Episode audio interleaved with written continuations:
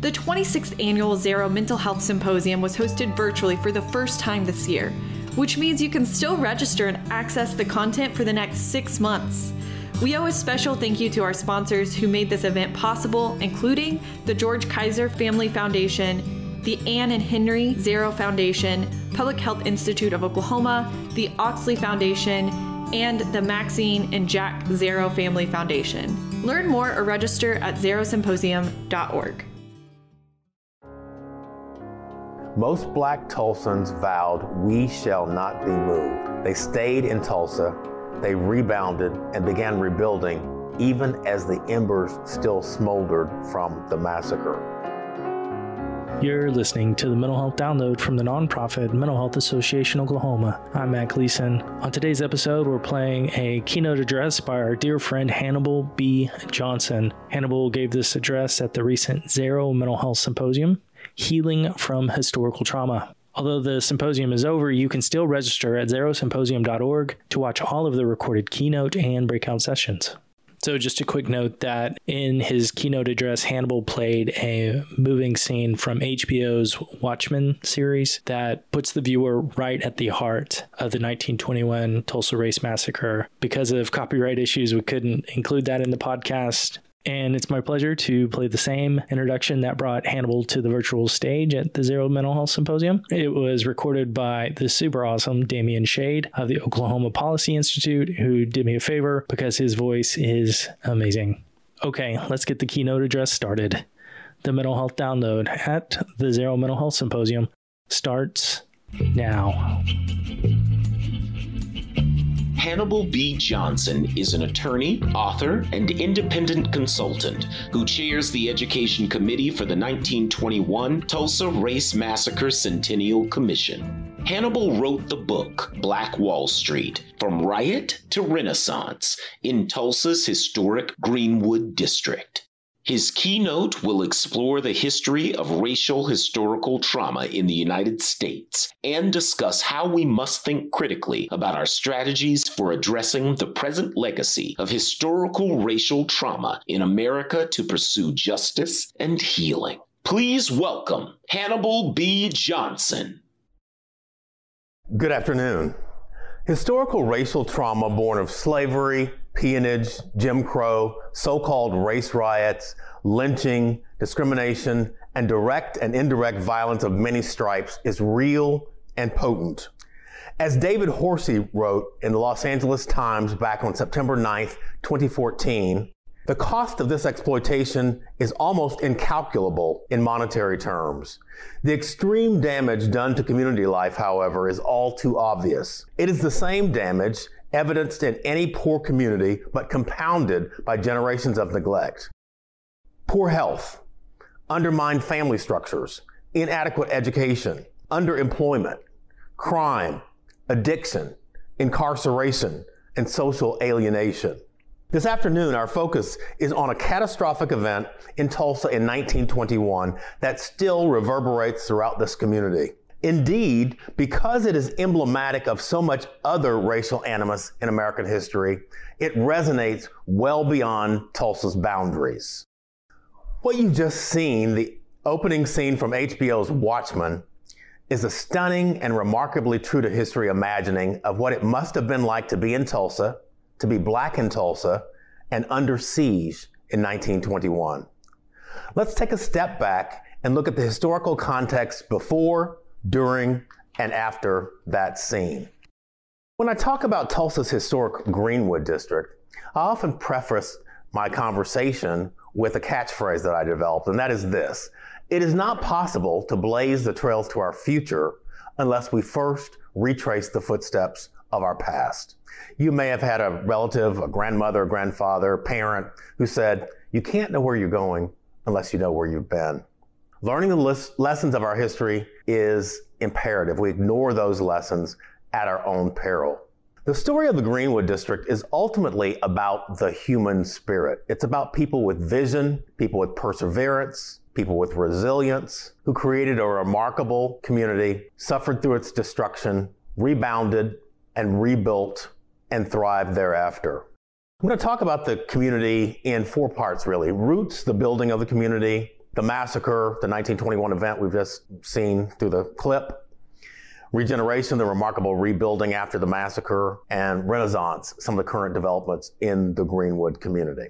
Now, I told you that the, the narrative here really centers on the human spirit. Let me give you an example of what I mean. I'm going to read to you an exchange of two letters that were written in the immediate wake of the 1921 Tulsa Race Massacre. The letters were exchanged by two friends, a fellow named Curtis, who lived in Detroit, and his dear friend here in Tulsa, whose name was Oliver. First letter from Curtis to Oliver, and then Oliver's reply.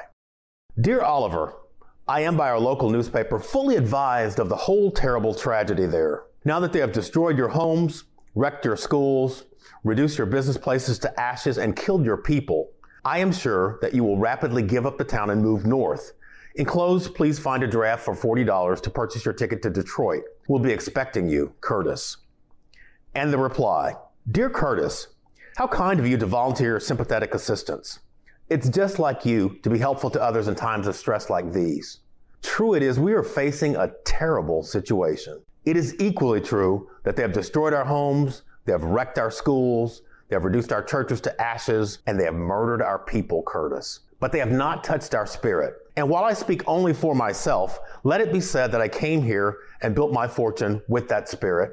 I shall reconstruct it here with that spirit, and I expect to live on and die here with it. Oliver. The saga of Black Wall Street is the story of the Olivers of the world, of the indomitable human spirit.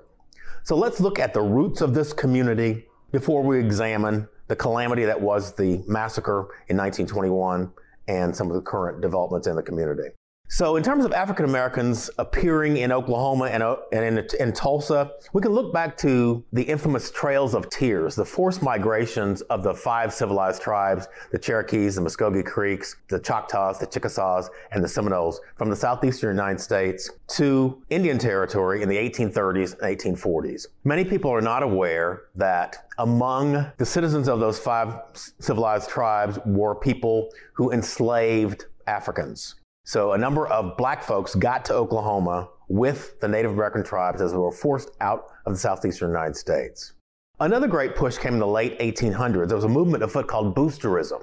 So boosterism was the active recruitment of African Americans from the deep south into what is now Oklahoma. One of the leading boosters was a fellow named E.P. McCabe.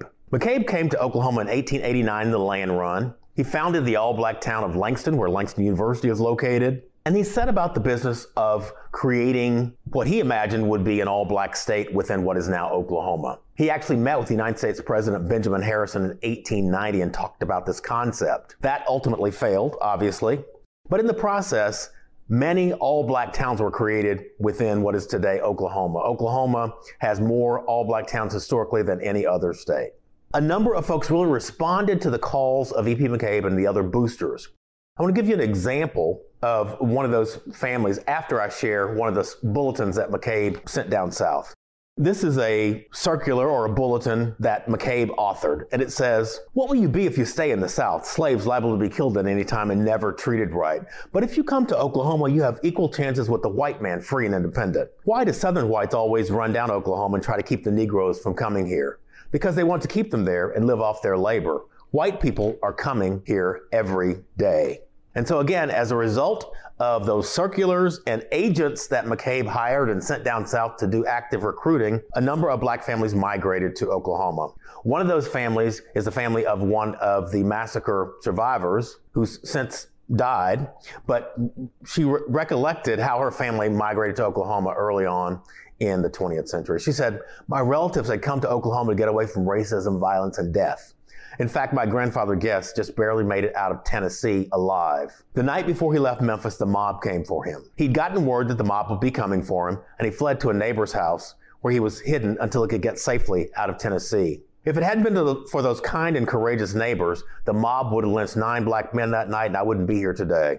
We were always so proud of our ancestors. They'd struggled so hard to take their families where they could be safe, get a good education, prosper, and serve the community. So once again, you have all these African American families migrating to Oklahoma on the premise that Oklahoma is some sort of Beulah land or promised land, uh, that there's abundant land economic opportunity, opportunity for social advancement. Regrettably, the first act passed by the Oklahoma legislature, Senate Bill number one, rigidly segregated railroad facilities. A number of other so called Jim Crow or segregation edicts followed that. Still, there was opportunity in Oklahoma, and in Tulsa specifically. Tulsa began to boom early on in the 20th century with the discovery of Glenpool. Tulsa was referred to back then as the Magic City. It's a book called The Magic City. The city with the personality. Don't know exactly what that means, but I assume it was complimentary. The Greenwood community, the black community in, in Tulsa, kicked off in 1906. Fellow named O.W. Gurley, who was a wealthy black man from Arkansas, who had come to Oklahoma in 1889 in the land run, migrated to Tulsa. He bought land, sold some parcels of that land to other African Americans, kept some land for himself. He established a number of businesses, including a grocery store and a hotel, again, beginning in 1906. After that, business establishments proliferated. This was very much like a black main street, and that these were small businesses, mom and pop type operations, service providers like doctors, lawyers, dentists, accountants, etc etc. So you would find beauty shops, barber shops, haberdasheries, movie theaters, dance halls, pool halls, jitney services, hotels, all manner of small businesses. Black Wall Street, the name that was given to this community allegedly by Booker T. Washington, is in some ways a misnomer because this was not a financial or investment community. It was a small business community that was thriving. So concentrated were the businesses that the community was known throughout the nation. I want to give you an example of some of the early icons of the Greenwood community. One is a lady named Mabel B. Little. Mabel B. Little got to the Greenwood community in 1913. She was a 17 year old girl. She migrated from one of the all black towns, in fact, the premier all black town called Boley, Oklahoma. She had $1.25 sent to her name. She boarded a Frisco train bound for Tulsa. Ms. Little is noteworthy for a number of reasons. She was a businesswoman. She lived a very long, full life. She died at age 104 in 2001. About 10 years before her death, she wrote a book called Fire on Mount Zion. And in that book, she described her early experiences in the Greenwood community in 1913. So who else was, was operating in this community, this entrepreneurial community, this business community that was the Greenwood District? Well, Simon Berry was one other notable person. Simon Berry's first business was a jitney service. A jitney is like a taxi cab. I've talked to some young adults recently and they said, is, is a jitney like, like an Uber? And yes, it's, it's, it's like an Uber. So he had this service that was very successful. He saw the need for a greater transportation service. He started a bus line. That bus line was purchased from him by the city of Tulsa. He had a charter plane service. He himself was a pilot. And he also owned and operated the Royal Hotel, one of several boutique hotels operating in and around the Greenwood district. J.B. Stratford was a prominent lawyer in the Greenwood district owned the Stratford Hotel, which was probably the premier boutique hotel in the Greenwood district. There was the Williams family, John and Lula Williams. They owned the Williams Dreamland Theater, one of the theaters that Mabel B. Little was talking about. They had a confectionery, a garage, and a rooming house as well. There was Dr. A.C. Jackson, a prominent black surgeon in the Greenwood district. Dr. Jackson, even in the early part of the 20th century, had patients who were white and patients who were black. That was remarkable back then because Tulsa was rigidly segregated. The Mayo brothers, as in the Mayo Clinic, called Dr. Jackson the most able Negro surgeon in America. And he was actually killed in the massacre as he exited his home, hands held high in surrender. He was gunned down and he ultimately bled to death. B.C. Franklin was a prominent lawyer. There were many lawyers in the Greenwood community. Franklin was particularly noteworthy because he helped a lot of the massacre victims with their claims after the devastation. And finally, A.J. Smitherman was the editor and publisher of the Tulsa Star. The Tulsa Star was the leading black newspaper. At the time, it, it was the forerunner to what is now the Oklahoma Eagle. So we have all this incredible economic and entrepreneurial activity going on in Tulsa's historic Greenwood district, a roughly 35 square block area separated from downtown by the Frisco tracks. We come to the period of the massacre, which I like to preface with a paraphrase from Dr. Maya Angelou. Our history, despite its wrenching pain, cannot be unlived, but if faced with courage, it need not be lived again. Keep that in mind as we talk about the devastation wrought by the massacre. One of the important things in terms of understanding what happened in Tulsa in 1921 is context, particularly national context. So let's think about what happened in the run up to 1921. We know that in 1919, the summer and fall of 1919 were referred to by James Weldon Johnson of the NAACP as Red Summer. Red was a metaphorical reference to the blood that flowed in the streets from all this civil unrest. There were over 25 major events that were dubbed race riots in 1919 in places like New York, Philadelphia, Baltimore, Washington, D.C., Omaha, Chicago, Elaine, Arkansas, Longview, Texas, and on and on and on. Another thing that's going on simultaneously with this outbreak of racial violence that were things in, in these events that were called race riots is lynching. Lynching is domestic terrorism. Lynching is a way to exert control over the oppressed. It is a tool of white supremacy. We know that most lynch victims were African American. And the point of the lynching was not simply to punish an individual for some real or perceived legal infraction or social slight, but rather to send a message to the community to which that individual belongs about their relative place in society. And that's why it's domestic terrorism. That's why it's a tool of white supremacy. So we know that in 1919, at least 76 African Americans were lynched. We know that in 1920, there were at least 53 documented lynchings of African Americans. And we know that in 1921, the year of the massacre in Tulsa, there were at least 59 documented lynchings of African Americans in America. Part of the reason for being redundant in using the term documented is that much of this trauma, much of this violence was not, in fact, documented. The aim of lynching, again, is to stoke fear, to foment terror in a community, and it sometimes had its desired impact. So that's the national context in which the massacre happens here in Tulsa. Other things that are somewhat particular to Tulsa and Oklahoma include the growth and burgeoning of the KKK, the Ku Klux Klan, that iconic domestic terrorist organization. The Klan has a presence in Tulsa early on in the 1920s that swells tremendously throughout that decade. Add to that the media. We talk about the role of media today in society. That was a discussion that was being had back in 1921 as well. There was a media outlet called the Tulsa Tribune that published a series of inflammatory, incendiary articles and editorials that really fomented hostility in parts of the white community against the black community. Tulsa then was, oh, I would describe Tulsa in 1921 in the run up to the massacre as a tinderbox or a powder keg. It needed only some sort of igniter or, or catalyst to cause the great conflagration that was the massacre. And this was an event in Tulsa that involved two teenagers. I find that interesting. 19 year old black boy Dick Rowland, who shined shoes downtown, 17 year old white girl Sarah Page, who was an elevator operator in the downtown Drexel building. Monday, May 30th, 1921, Memorial Day. Dick Roll Rowland is shining shoes downtown. He needs to use the restroom.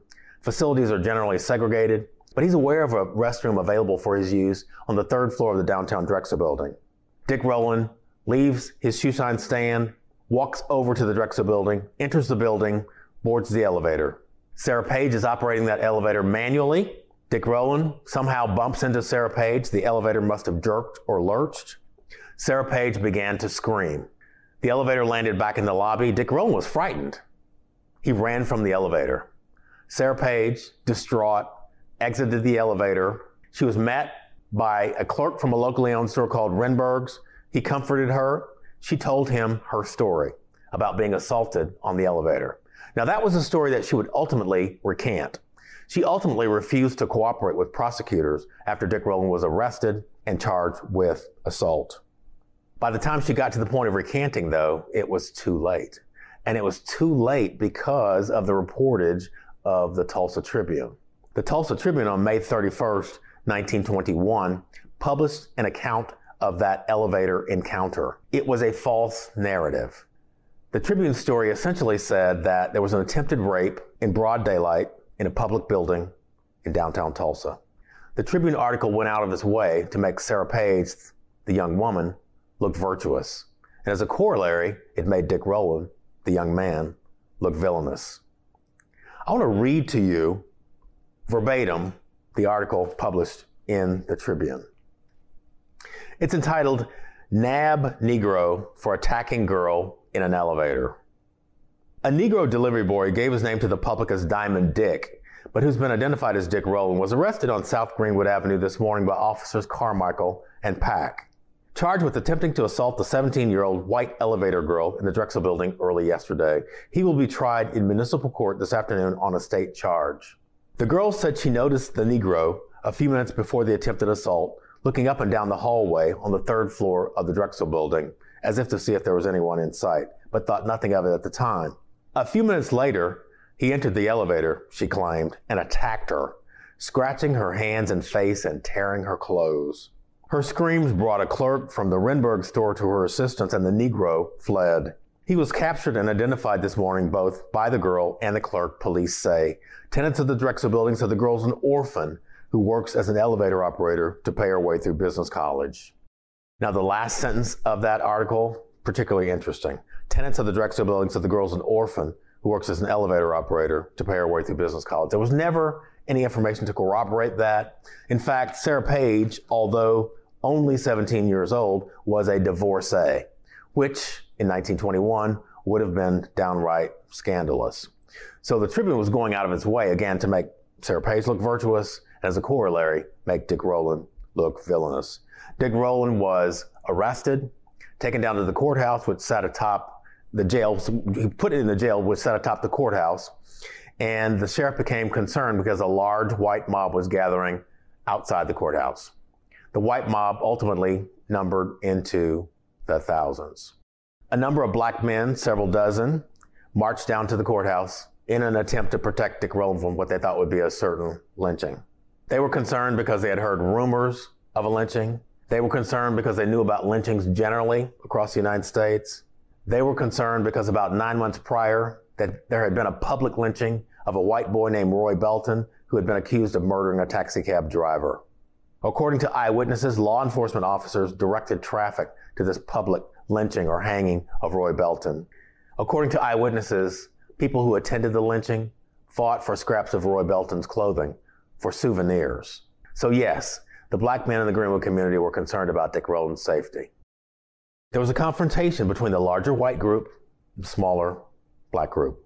Words were exchanged. A white man tried to take a black man's gun. The gun discharged, and in the words of one of the massacre survivors, all hell broke loose after that. The violence lasted roughly 16 hours and was quelled by a unit of the National Guard sent in from Oklahoma City. Black men put up a vigorous defense, albeit a short lived one. They were outnumbered, outgunned, overmatched. The large white mob spilled over the Frisco tracks into the Greenwood community, burning, looting, shooting, destroying everything in sight. When the dust settled, we believe that somewhere between 100 and 300 people were killed. Hundreds more were injured. At least 1,250 homes in the black community were destroyed. Businesses, churches, schools, and a library were destroyed as well. Property damage, conservatively estimated, ranged from 1.5 to $2 million, well over $25 million today, and that's a lowball estimate. Many black individuals were interned, very much like people of Japanese ancestry were interned during World War II. They were taken to these detention facilities and they have, had to have a green card, a literal green identification card, countersigned by a white person who was willing to vouch for them. Many black families spent days, weeks, and months living in tent cities set up by the Red Cross, which by all accounts did a yeoman's job in providing healthcare, food, shelter, and clothing post massacre. I want to give you a kind of contemporary, almost eyewitness account of what happened during the hours of this terrible event. I want to read to you a letter from a lady named Jessie Hannum, a white lady who lived adjacent to Tulsa's historic Greenwood district. She wrote the letter on June 2nd, 1921. She sent the letter to her sister who lived in Tucson, Arizona. The sister ultimately sent the letter back to its author because she thought it might be of historical significance. And again, the author, Jessie Hannum, has long since died, but she passed the letter down to her daughter. A few years ago, her daughter, who was then in an assisted living facility, decided that the letter needed to be preserved, so she donated it to the Greenwood Cultural Center here in Tulsa. It's a remarkable letter. Let me read it to you. Dear sister, Tulsa has surely gone through a day of murder, bloodshed, and fire yesterday. All night before last and all day yesterday, a bloody race riot was going on full blast. I never dreamed of anything so awful ever happening where I would have to witness it. You've undoubtedly read accounts of it in your newspaper before you got this letter. There's a sharp line drawn between the whites and the blacks. The Negroes all live in their own part of town, and it's called Little Africa. The white people set fire to the town yesterday about daylight, and the whole thing went up in flames with a great loss of life. Mobs of white men stood with guns to keep the firemen from turning even a single stream of water on the blaze.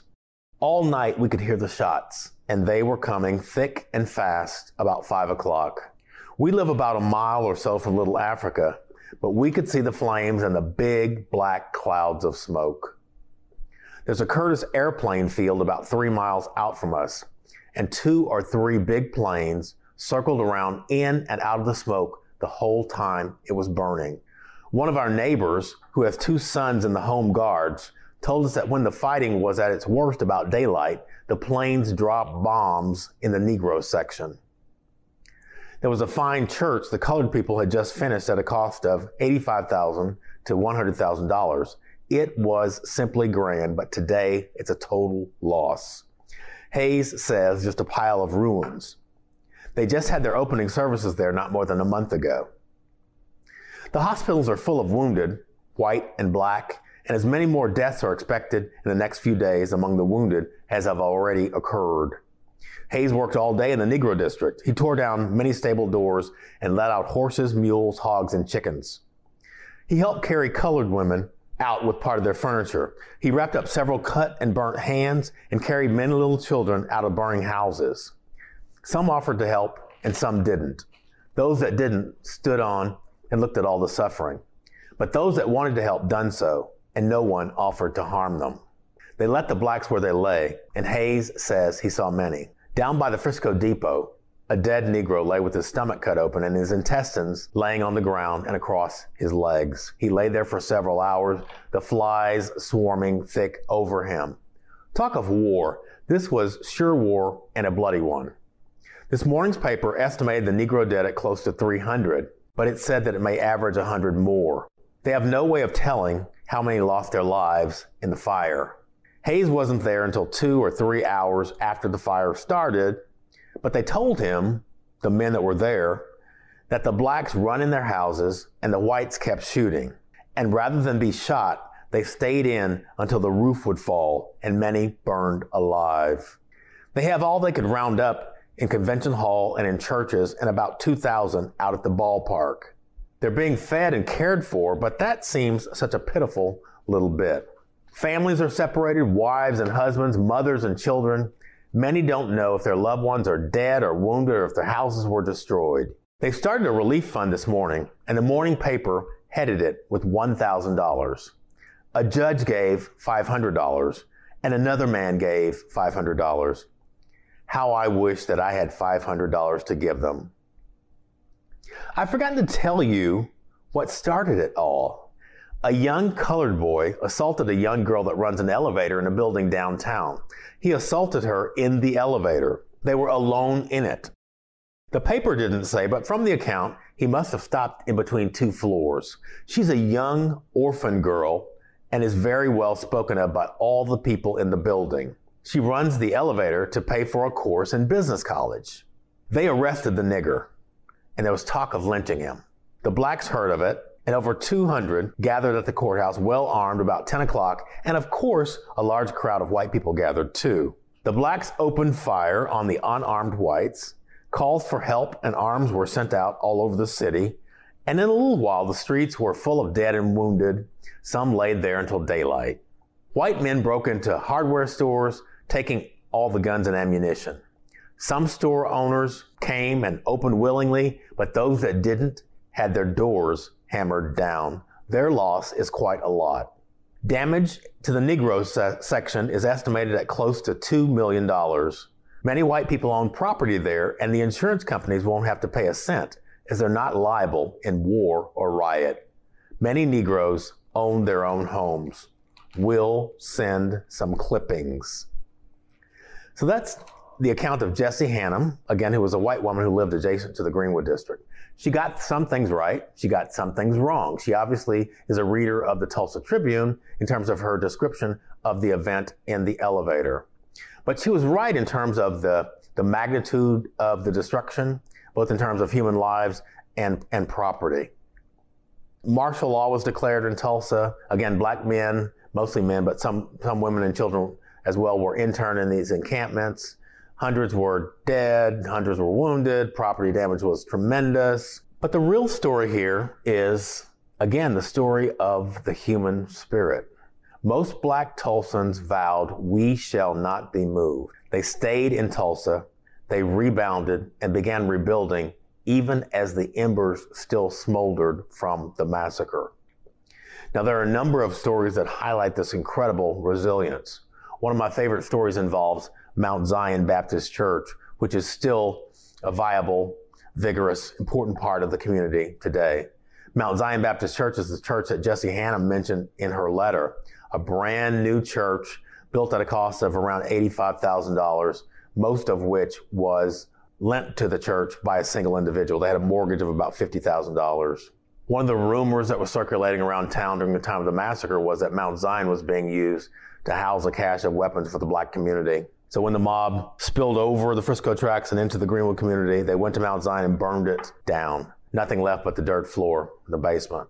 So after the massacre, those who attended Mount Zion had a number of critical questions to ask and answer. One of those was, do we still have a church? And of course the answer is, to the extent that we still have members, we still have a church. So yes, we have a church. Where are we going to hold our, our services, our gatherings? They decide to hold gatherings in private homes, including the home of Mabel Little, who I mentioned earlier. They thought about insurance. Do we have an insurance policy that might cover this damage and allow us to rebuild rather quickly? They had an insurance policy, but again, as correctly pointed out by Jesse Hannum, most insurance policies in the community excluded damages that were occasioned by riot or civil unrest. So the insurance policy did not pay off. Next, they decided that they might consider consulting an attorney because they knew that there's this mechanism called bankruptcy that could reschedule or extinguish their indebtedness, and that might be a route to quick recovery. But they ultimately determined that they had a greater moral obligation to rebuild and to repay that single individual who was responsible for lending them the $50,000.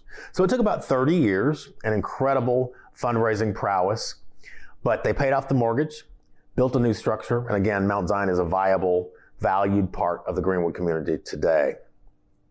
The city of Tulsa was not helpful in terms of the rebuilding. There was an effort to rezone the Greenwood community, to change the fire code. Those things were successfully challenged by B.C. Franklin, the, the lawyer. Railroad companies wanted the land on, in the Greenwood district, and they wanted to move the residents of the Greenwood community farther north and take that land and use it for what they considered to be higher and better purposes. Again, this was successfully challenged in part by B.C. Franklin and others uh, in the community. The Tulsa Tribune played a role even after the massacre. I mentioned earlier that the Tribune published a series of incendiary, inflammatory articles and editorials. One of the editorials, perhaps the most damning editorial of them all, came on June 4th, 1921, which is three days after the devastation of the massacre, when the community of Greenwood is suffering mightily, when the community of Greenwood needs a helping hand the Tulsa Tribune published an article, actually an editorial, entitled It Must Not Be Again. And I want to share that particular piece with you as well. Actually, I'm only going to share the first couple of paragraphs because it's, it's a pretty vile, offensive piece.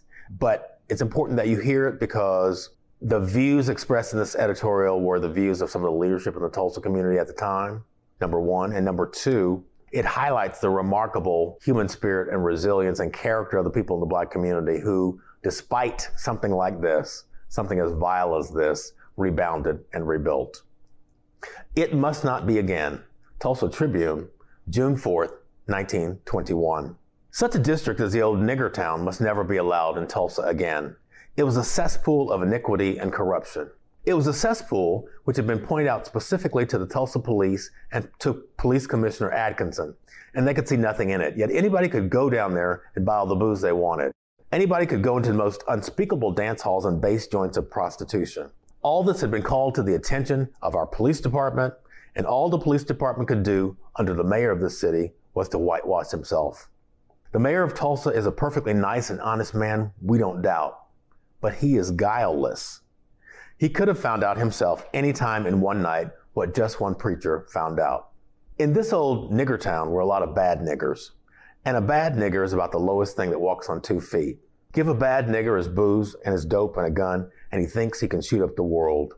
All these four things were to be found in Niggertown booze, dope, bad niggers, and guns. That's hard to hear.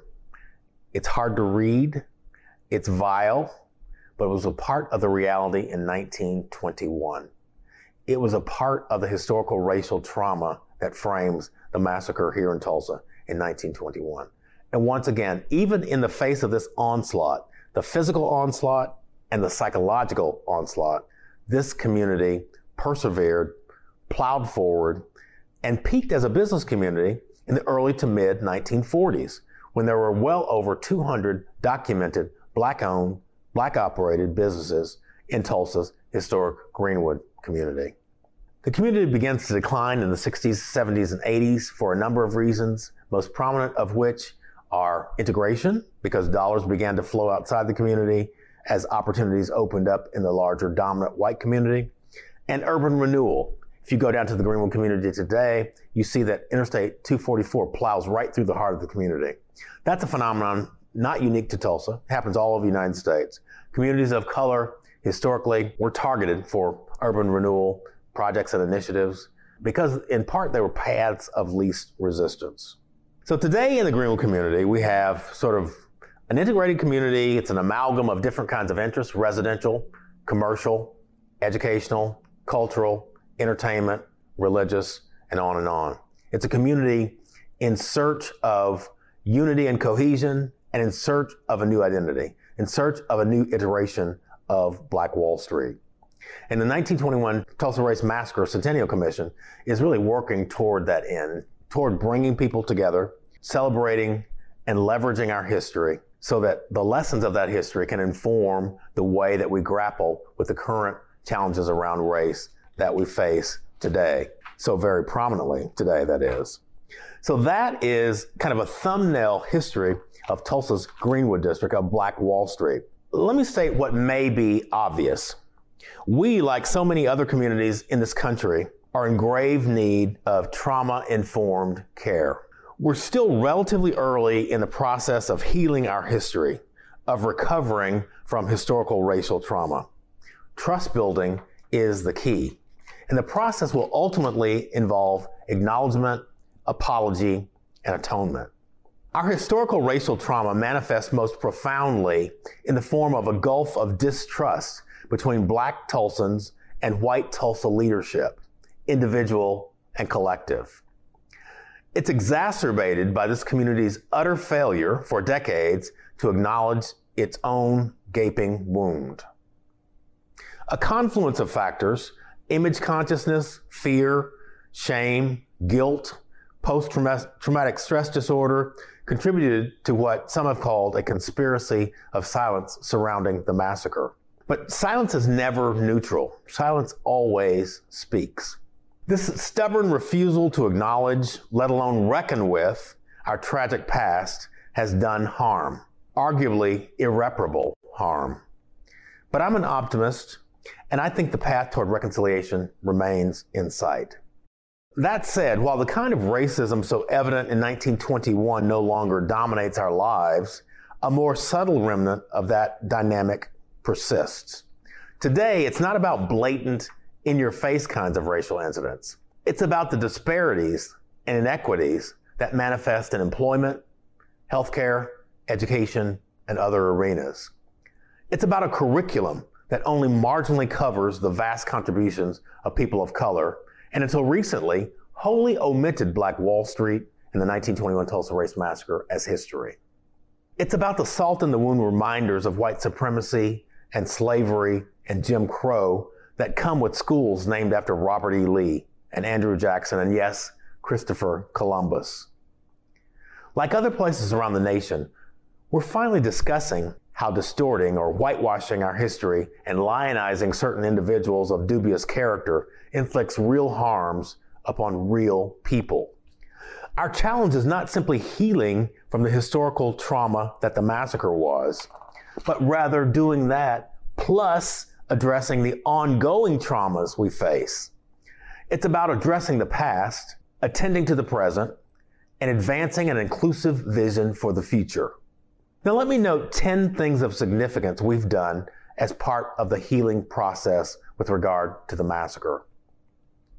This is a highlights reel and not an exhaustive listening. Number one, the state legislature created the Oklahoma Commission to study the Tulsa race riot of 1921 in 1997.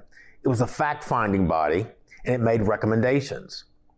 The Commission's final report in February 2001 recommended cash payments to massacre survivors. No action was taken on that. Cash payments to the heirs of survivors who could prove property loss. Once again, no action. The establishment of an educational scholarship fund. There was a scholarship fund created on a limited basis. The establishment of economic redevelopment initiatives in the Greenwood District. So a body or commission was established, but it was not funded. And the creation of some sort of substantial historical monument or memorial. So some state money was in fact appropriated to assist with the construction of what we have today, which is John Hope Franklin Reconciliation Park.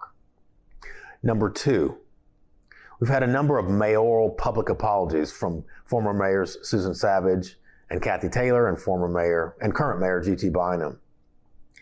Number three, there's been a lawsuit filed for reparations for massacre survivors. The first lawsuit was filed in 2003. It was filed by a crackerjack legal team that included Harvard professor Charles Ogletree and famed O.J. Simpson attorney Johnnie Cochran, in addition to Randall Robinson of TransAfrica. That lawsuit was dismissed in 2004 on grounds of statutes of limitations. It was time barred. Another reparations lawsuit was recently filed seeking civil damages for massacre survivors. And this suit is based on a rather novel application of the law of nuisance. We'll see where that goes. Number four, our former chief of police, Chuck Jordan, issued a public apology for Tulsa Police Department's dereliction of duty back in 1921. Eyewitnesses recounted that members of the police force, of law enforcement, actually deputized some of the mobsters who came into the Greenwood community, burning, looting, and shooting back during the massacre. Next, we've had a number of initiatives that work on building police community relations, like the Mayor's Police and Community Coalition, like the Community and Police Leadership Collaborative. These are initiatives again, that are designed to build interpersonal relationships, ultimately leading to trust, because without trust, there is no reconciliation.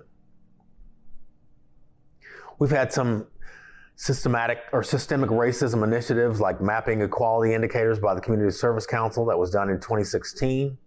There are a number of educational initiatives sponsored by groups like the Oklahoma Center for Community and Justice, their Anytown program, their Outtown program, Different the Same, Trialogue series, Interfaith Youth Tour, and a new initiative called the Youth Race Forum.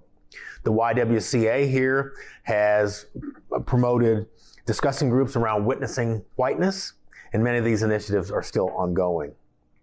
The 1921 Tulsa Race Massacre Centennial Commission, Commission, I mentioned that earlier, started by State Senator Kevin Matthews in 2015, is ongoing and focuses on enhancing the Greenwood community for cultural tourism and rekindling the entrepreneurship that was so evident back in the heyday of Black Wall Street. I happen to chair the Education Committee on the Centennial Commission, and we are building public awareness through things like documentaries, public service announcements, a summer teachers institute where we teach teachers the substantive history, but also we teach them pedagogy, how to teach this history. We're also building Greenwood Rising, which is a multi-million dollar world class history center. It will be immersive and experiential. It will tell the Greenwood story in a way that patrons can leverage, again, to grapple with current racial challenges that we face Black Lives Matter, mass incarceration, educational deficits, healthcare disparities, and on and on and on. We're also constructing a pathway to hope that connects key sites in the Greenwood district and really elevates and talks about the founders of the community. we're promoting the Black Wall Street mindset, as I like to say, and that is the can do spirit around economics and entrepreneurship, not limited geographically to the Greenwood District, but it's really about capacity and opportunity. The city of Tulsa is currently engaged in a mass graves investigation. On October the 2nd, 2018, Tulsa Mayor G.T. Bynum publicly announced his intention to investigate the prospect of mass graves long rumored to hold the bodies of black massacre victims. The official count of massacre deaths remains at 37. Nobody who's credible um, and have studied these events believes that's the actual number, but that's the official number. But the likely range, of course, is somewhere between 100 and 300, as I've stated previously. So at the outset of this mass graves investigation, Mayor Bynum explained a three-phase process. Here's what he said. What we're looking at doing is really three phases. First, identifying if there are mass graves at all. And if there are, identifying what kind of mass grave it is. Is it a pauper's grave or is it a true mass grave from the massacre? And third, if it is a mass grave from the massacre, then we want to do forensic examination on the bodies that, that are there to hopefully identify them and their cause of death. I think all of that will help inform a greater understanding around what happened in 1921. We've got a ways to go if we're to heal our history. Healing, of course, is a process. That we've finally begun is a cause for optimism. And like healing our history, an appreciative inquiry requires a searching look in the rearview mirror. It counsels us to look back for inspiration and example for past positives that captivate and catalyze us in the present to fashion a more favorable future. The circumstances surrounding the massacre offer just such an opportunity. The lessons and legacy of Black Wall Street offer a springboard from which to empower young men and women, promote self development and self sufficiency, and launch a new corps of Black business owners. Historical role models matter not as replacements for such paragons in the here and now, but as supplements to them. Again, Black Wall Street is as much a mindset, a construct built on promise and possibility, as it is about place. We are less limited by the rigors of race and the rigidities of residence today than the Black Wall Street originals in the early part of the 20th century. The ancestors, by precept and example, showed us what could be. Thus empowered, we, in tribute to them, should seize upon all our relative advantages to make it so. Successful 21st century entrepreneurs cannot be bound by the binary racial equation of the past. At the community, state, national, and global levels, racial and ethnic diversity abounds. Our challenge is figuring out ways to leverage that diversity for mutual advantage. Diversity equity, and inclusion rest on the fundamental proposition that our shared humanity trumps all that might otherwise separate and divide us. Our community is defined by how we treat the least among us. The hours spanning May 31st and June 1st, 1921 in Tulsa provided a tragic but illustrative case study of man's inhumanity toward his fellow man. We suffer trauma when events disturb our fantasy of a fair and just world. Sometimes such events extend over time and over generations, and that is the case in Tulsa's historic Greenwood District. Greenwood District founders traced their lineage back to enslavement, sharecropping, and Jim Crow style second class citizenship in the Deep South. Escaping that racial crucible, they found their promised land in Indian territory only to be formally subjected to mirror image Jim Crow segregation at Oklahoma statehood in 1907. Nonetheless, they built a flourishing entrepreneurial community against all imaginable odds. Without doubt, there have been economic openings for some, better education for some, and at least marginally enhance social capital in the decades since those existential challenges. While not ubiquitous, open, honest dialogue, and particularly around race, no longer occurs in mere whispers. Still, persistent disparities in virtually every realm social, economic, political, educational, healthcare, and among others offer overwhelming evidence that the foundational fissures in Tulsa's community caused and sustained by intergenerational trauma require much more in the way of repair, much more investment by each of us. Recovery from trauma presupposes an end to traumatic events, a protective cocoon of resilience, security, protections, and finally, hope that a different narrative for the future may be installed and sustained. The return of hope, of a widespread belief in fairness and justice, depends on the elimination of trauma, often researched in literature today as adverse childhood experiences for our children. As community stewards, we must marshal the resources necessary to heal the wounds of trauma that continue to shorten lives, disable otherwise healthy people, foster addictions, and too often create narratives of despair. When our dream becomes the shared narrative of brotherhood and sisterhood, of shared humanity, then we will have moved closer to the one Tulsa many of us have so long awaited. As the five score anniversary of the Tulsa tragedy approaches, let us exhale and let us breathe freely, oxygenating our efforts on three fronts. One, healing our history. Two, making an appreciative inquiry into our past. And three, recommitting to diversity, equity, and inclusion. If we do this, we will have honored the memory of one of our darkest days by illuminating it with a bright new light. The operative question in 2021 will be what has Tulsa become in the interim between the 1921 disaster and the present? Similarly, the salient inquiry in 2121 will be what has Tulsa become in the interim between the 100th anniversary of the 1921 disaster and the present. Perfection or utopia is not possible. We will always be judged on the work we have done between some historical baseline and the here and now. Let us always ask, what must we do to ensure that the future is an improvement over the past and present? We are in that perpetual doing phase now. I'm encouraged but not satisfied. There will always be more work to do when it comes to binding the wounds of our historical racial trauma.